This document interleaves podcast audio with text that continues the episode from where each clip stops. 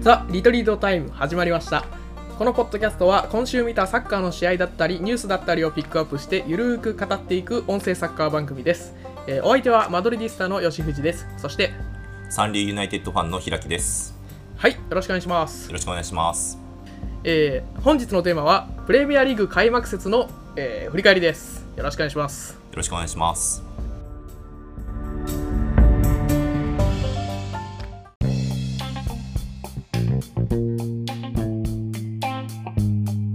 さあということで、えー開幕しましたプレミアリーグイエーイ。開幕しましたねついにいやー待ちに待ったそうですね。うんなんかリズム戻すのがなんか若干辛くないですか。辛いっすね毎年ちょっと8月はちょっとなんか私生活にもなんか影響を及ぼすような感じで、なんか自分の生活を変えなきゃいけないっていう。だからこっち側もなんかこそうでうすね調整しなきゃいけないっていうのがありますようね。んうん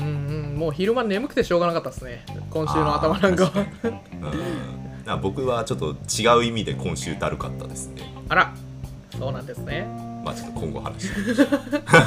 えー、まあエキサイティングな試合がたくさんあった開幕節でございますけどもえーとまあ何試合かちょっと振り返っていきますかじゃあはい。そうですね。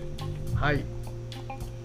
えーとじゃあ一発目は、えーじゃあこれにしますパレス対アーセナル、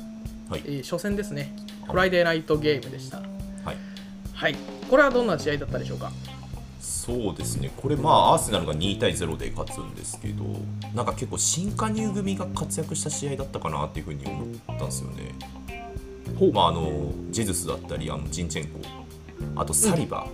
が、ちょっと僕、サリバが本当に予想外すぎたんですけど、あアーセナル戻ってくるっていうことを知らなかったんですよね。で、この試合で初めてちょっと見たんですけど、アーセナルのあのディフェンダー陣、昨シーズン結構不安定ながら、まあ、サリバが1人入ることによって、結構安定感あったなっていうのがありますよね。うんうんあと、まあ左サイドのジンチェンコ。ちっちゃくもね結構なんかポジション取りがなんか僕的になんかまあ、まあ、いわゆるいわゆるなんか今風なサイドバックというか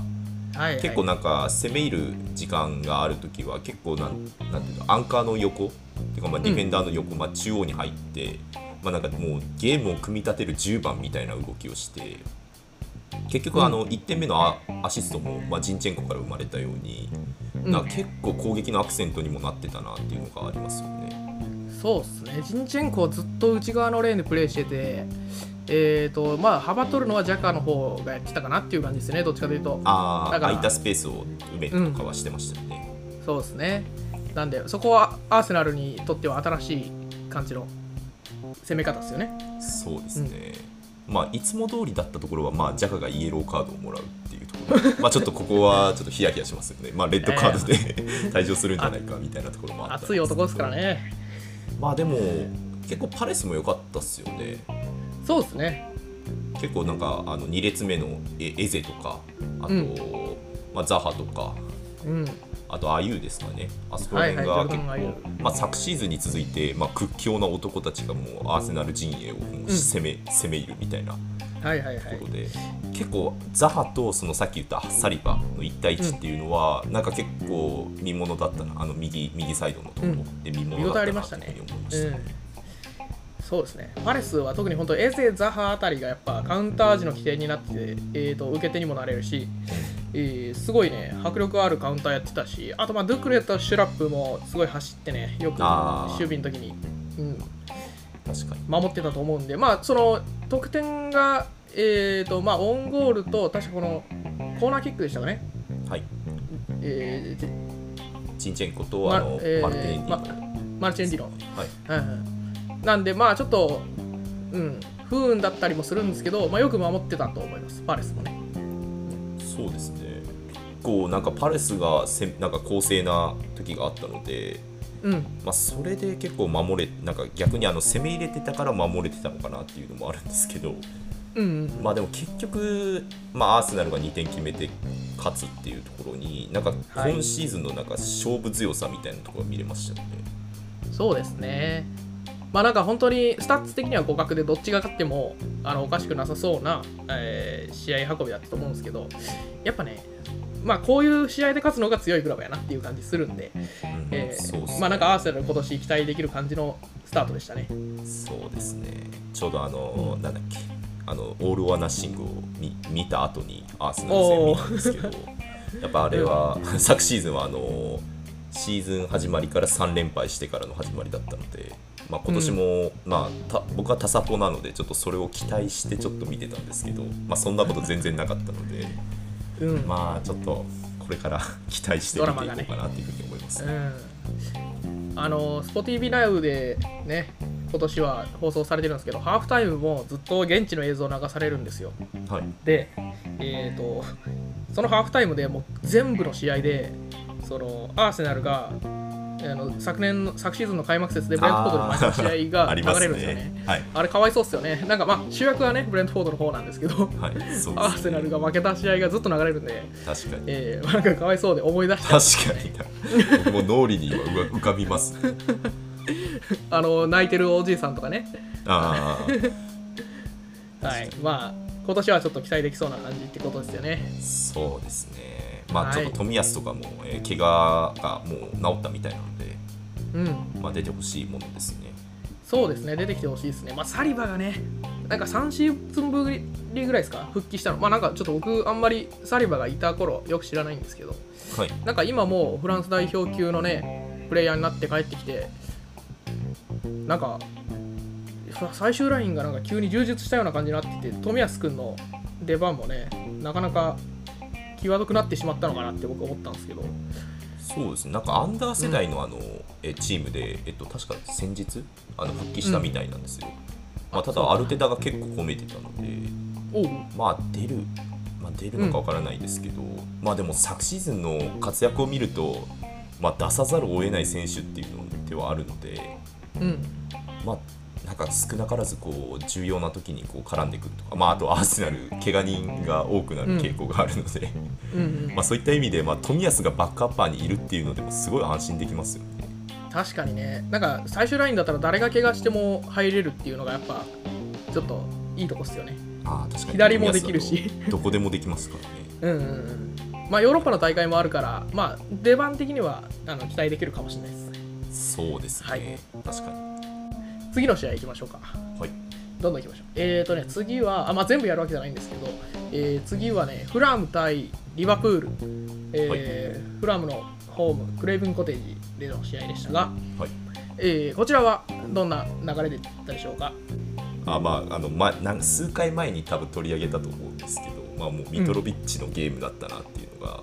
まず一つと、まあ、あと全体感言うとやっぱりこれリバプールはまあ昇格組のフラムにこう勝っておかなきゃいけないゲームっていうところで、まあ、フラムが2対2で引き分けたっていうのはまあなんか大きな引き分けになるのかなっていうのがありまして、まあ、ここはちょっと僕も結構驚いたなっていう試合でしたねこの結果には。はい、まあ、ミトロビッチのね活躍がすごい印象的でしたけど、あのー本当にプレミアのね、確か昨シーズンの最終節ぐらいの時のこの回の収録で、えー、とミトロビッチっていうのがチャンピオンシップですごい点取ってるんだっていう話してね、ああえー我々としてはもうフラムのミトロビッチ注目してたんですけど、そうですね。見事に2点も取ってくれました。いやーすごい。うんなんか点取り屋って感じのプレーでしたね、僕ちょっとプレー自体初めて見たんですけど、ねあー確かにあのファンダイク相手に PK 取りましたからね。え、本当ね、いや体強いし、よく走るし、で、まあ、あのビッグクラブじゃないんで、まあ、守備もいっぱいしなきゃいけないっていうところでも頑張ってくれるし、あまーあ、いいフォワ確ーかドでにすよね。うん足つってましたもんね。足つきましたね、頑張ってえ伸ミばトしロビてッチ、うん、走ってましたよね。ミトロビッチがね、怪我しちゃうと、本当もう、ちょっとフラム、立ち行かなくなっちゃうんで、まあ、そこだけ気をつけてこあの、量産してほしいもんですけど、昨シーズン、ちなみに44試合、43得点ですから、いやまあー、ねすげえな。ほぼ一試今合んと一こ得、 今んとこそれ以上のペースでやってますんで、まあこのし このペースでいくとまあ六十七十ぐらいいくんじゃないですかね。うん、 まあ38試合今でね、得点王ですよね確 か。今、得点王ですまあね。一対一節ですけど。はい、なんかちなみにきなんか記録で言うとなんかリバプールはなんか51試合 PK 献上なしだったみたいなんですよね。あら、そうなんでやこの試合でちょっとファンダイクがミスっちゃってでファンダイク自体、自身も18年のシティ戦以来 PK を与えたっていうえ感じで4四年ぶりそうですねだからなんかファンダイクが PK を与えたっていうなんかシーンが結構リバプールファンではなんか衝撃的なシーンだったみたいですねへえそんなに PK を与えないんですねそうみたいですねあまあ確かになんかそんな印象ないなとかは見ながら思ってはいたんですけどファンダイクから PK を奪った男だじゃあビトロビッチそがうですね、伝説ですねこれはうんはあそういった意味でも確かにミトロビッチすげえなっていうふうに後から思いましたね。うん、これリバプール相手にこの活躍ですからもう本当今後のねクラブに対してどんどん点取ってくれるんじゃないかっていうねいやー期ちょっ待とビ膨らみッまグすけシどックスとか怖いですよね。えボコボコにしてやってくだい。さ いよミトロビッチさんいやー確かに。あとリバプールから言うと結構あのチアゴ抜けたの痛いっすよねこの試合で。ああ怪我してねなんかハムストリング系みたいですよね話う的に。ん辛いなあえー、っとねリバプールの話するとはい。ねルイス・ディアスが先発してて、えーずっとすごい良かったんですよバー直のシュートとかもあってああ確かに良かったですね、前半。ずっと怖かったのは一応ルイス・ディアスなんですけど、えー途中からダルウィン入ってきてダルウィン・ヌネス入ってきてえーとまあ、今までのリバプールになかったような攻撃要はそのもうバンバンクラス入れちゃうっていうのもできるようになるしでえーとリバプールらしいそのサイドバック同士のサイドチェンジっていう豪快な攻め方もあるしなんかいろんな選択肢が増えてやっぱちょっとそこは強いなって思いますよね。ああ確かにニュネスのあのなんていうんだろう。なんか同じようなシュート何回もありましたよね。あのなんだっけうん1点目のあの、なんかなんていうんだあの後ろ足で当てるやつ。うんあのなんかヒールみたいなやつね。合わせる、あれなんかあの1点目の前にもやってるんですよ確かやりましたね。なんかあれ2が回ねやってあ,、んなあんなプレーなんか試合で2回やるんだなっていうすげえなって思いましたね、そうっすね。で、なんかサラーとかが、本当な、まあ、今までやったら、サラー仕掛けてたなってところでも、あのシンプルにヌニャスに、えーあーパス出すというか、クロスを上げるみたいなはいのがあったんで、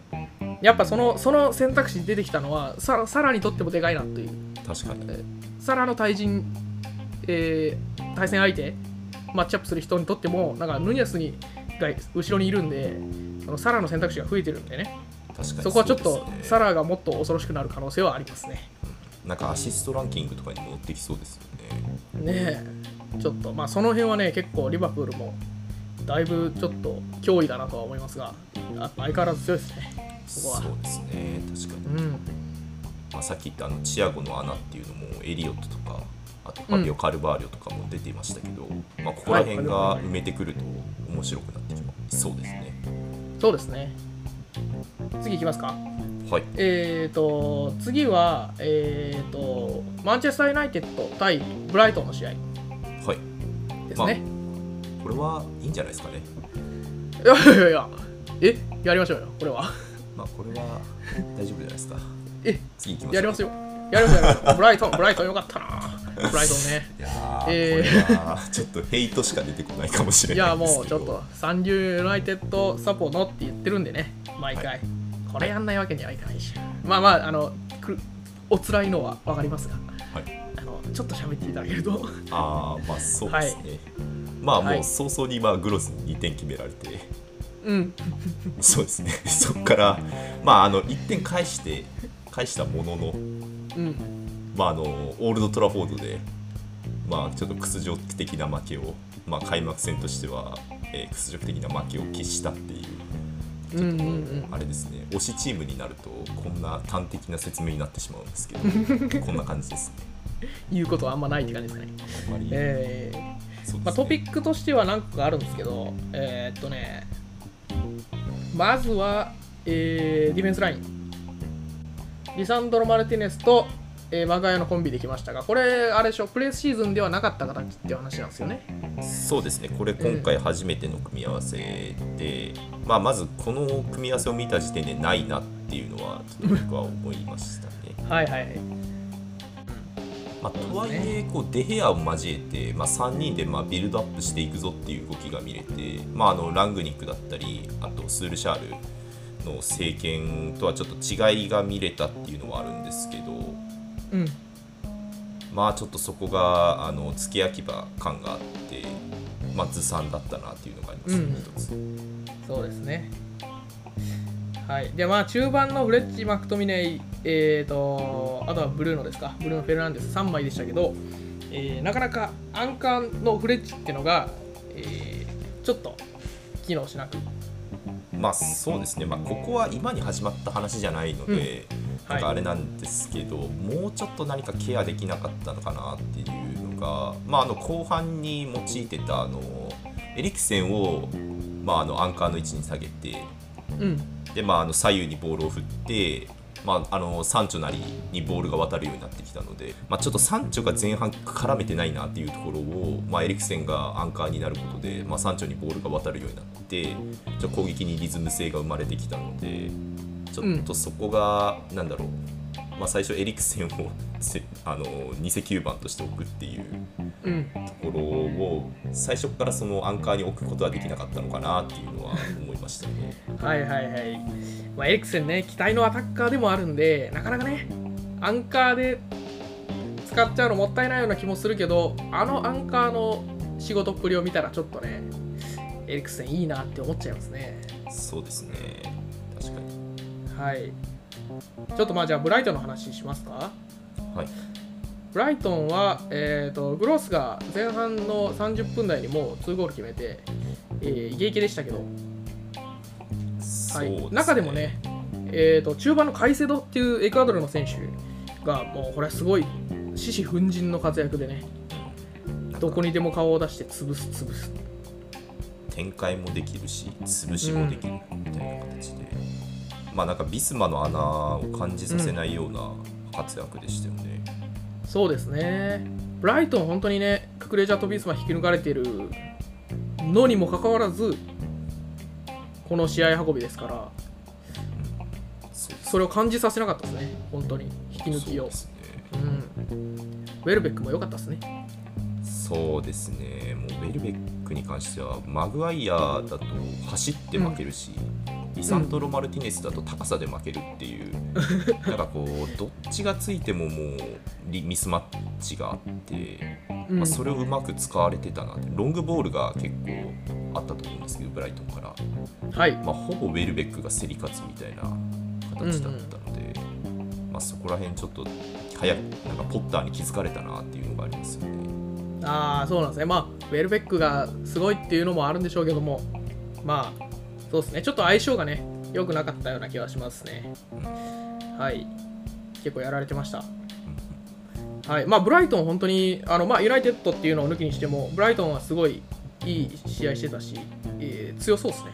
今年またいいとこまで行くかもしれないですね、これは。はい、こんな感じですか。そうですねちょっと最後はい、こと結構しゃべっちゃいましたけブルーになっちゃう。ユナイテッドの話したから。どそうですねやっぱちょっと数回前にあの予あの予想して段階だと僕はユナイテッド4位4位予想してたんですけど、うん、ちょっと4位大丈夫かっていうふうに自分の中でなってまして、はいはいはい。あまああのそうですね、まあ、期待期待はしてるんですけど、過度に期待せず、こうまあ1シーズン目ですし、あのテンハグにしては、うん、ななんかまあ1節目なんで、ちょっとゆっくり見ていこうかなっていう感じでいきます。そうですね、まあなんか結構な変革だと思うんで、テンハグ来て、サッカーがらりと変えるってことだと思うんで、うんえーまあ、時間かかるっすよね、それはね。まあそうですね、うんそこは、まあ、えーと、まあちょっと開幕節こんな感じで、他にもエキサイティングな試合いっぱいありましたけど、えー、こんな感じですかね。次節、どんな試合があるかだけぐらい見ときますか、軽く。おーそうですね、うんえー、とビッグマッチとしては、チェルシー対トッテナムっていう試合がああーりま確すかね、にいそきれなが一り番ですよね。ロンドン勢。まあなんか今節のチェルシー見てると、スパーズがボコるんじゃないかなっていう感じはするんですけどね、今節だけの話あ、ーあくまでね。どどっちホームでしたっけ、えー、とこれはチェルシー、スタンフォードブリあッなるほジ。どはいまあとはいえですよねそうですね。うん。あとは、えーっと、まあ、注目というか、まあ、これ面白そうっていうのだと、えーさっきのブライトンと、えーこっちも良かったニューカッスルが対戦しますおーなるほどこれもなかなかの好カードではありますねそうですね、これどっちも今年やってくれそうなね面白そうっすよこれええとアストンビラエバートンとかも面白そうですああいいですねこれもなんかどっちも孤高な感じがして、うん面白そうだな、いいですねまあなんかどれもおもろそうっすけどねやっぱ うん結局えっとあそれこそユナイテッドはアウェーでブレントフォードですかああなるほど、また難敵ですねこれもまたそうですねうんトニーを止めれるのかっていう感じです ねあの二人でね、それも前線にまた速い選手とかいっぱいいますし、えー、とブレントフォードはね、あの何でしたっけ、あのルイス・ポッターか、えーハルシティで17点取った若手が、まあ、後半からですけど、開幕節出てたんで、はいまあ、そういう若い選手もいるし、ちょっとアタッカーのところもね、面白い選手いっぱいいるんで、まあ、ユナイテッド、頑張ってほしいですね、ここは。まあそうですねまあちょっとさっき言ったように過度に期待せず見ていこうかなというふうに思ってます、長い目でね、アウェーだしね、しかも。はい。じゃあ、まあ、そんな感じですかね。そうですねちょっとすいません、なんか僕が今週 もう今週もうブルーな気持ちだったので なんかきあの開幕なのになんか開幕で結構お祭りな感じなのになんかなんていうんだろうななんか乗り切れてない自分がいますね、はいいや、もうユナイテッドファンだけっすよ、多分開幕節で落ち込んでんの。きっと。 はい。まあ、気を取り直してね、あのーまだ始まったばかりなんで、はい、 1年間楽しんでいきたいと思います。そうですねはい。じゃあ、今回の、えープレミアリーグ開幕節振り返りはこんなかん、えーこんなところで終わりたいと思います。はいはい、ありがとうございました。さようならありがとうございましたさようなら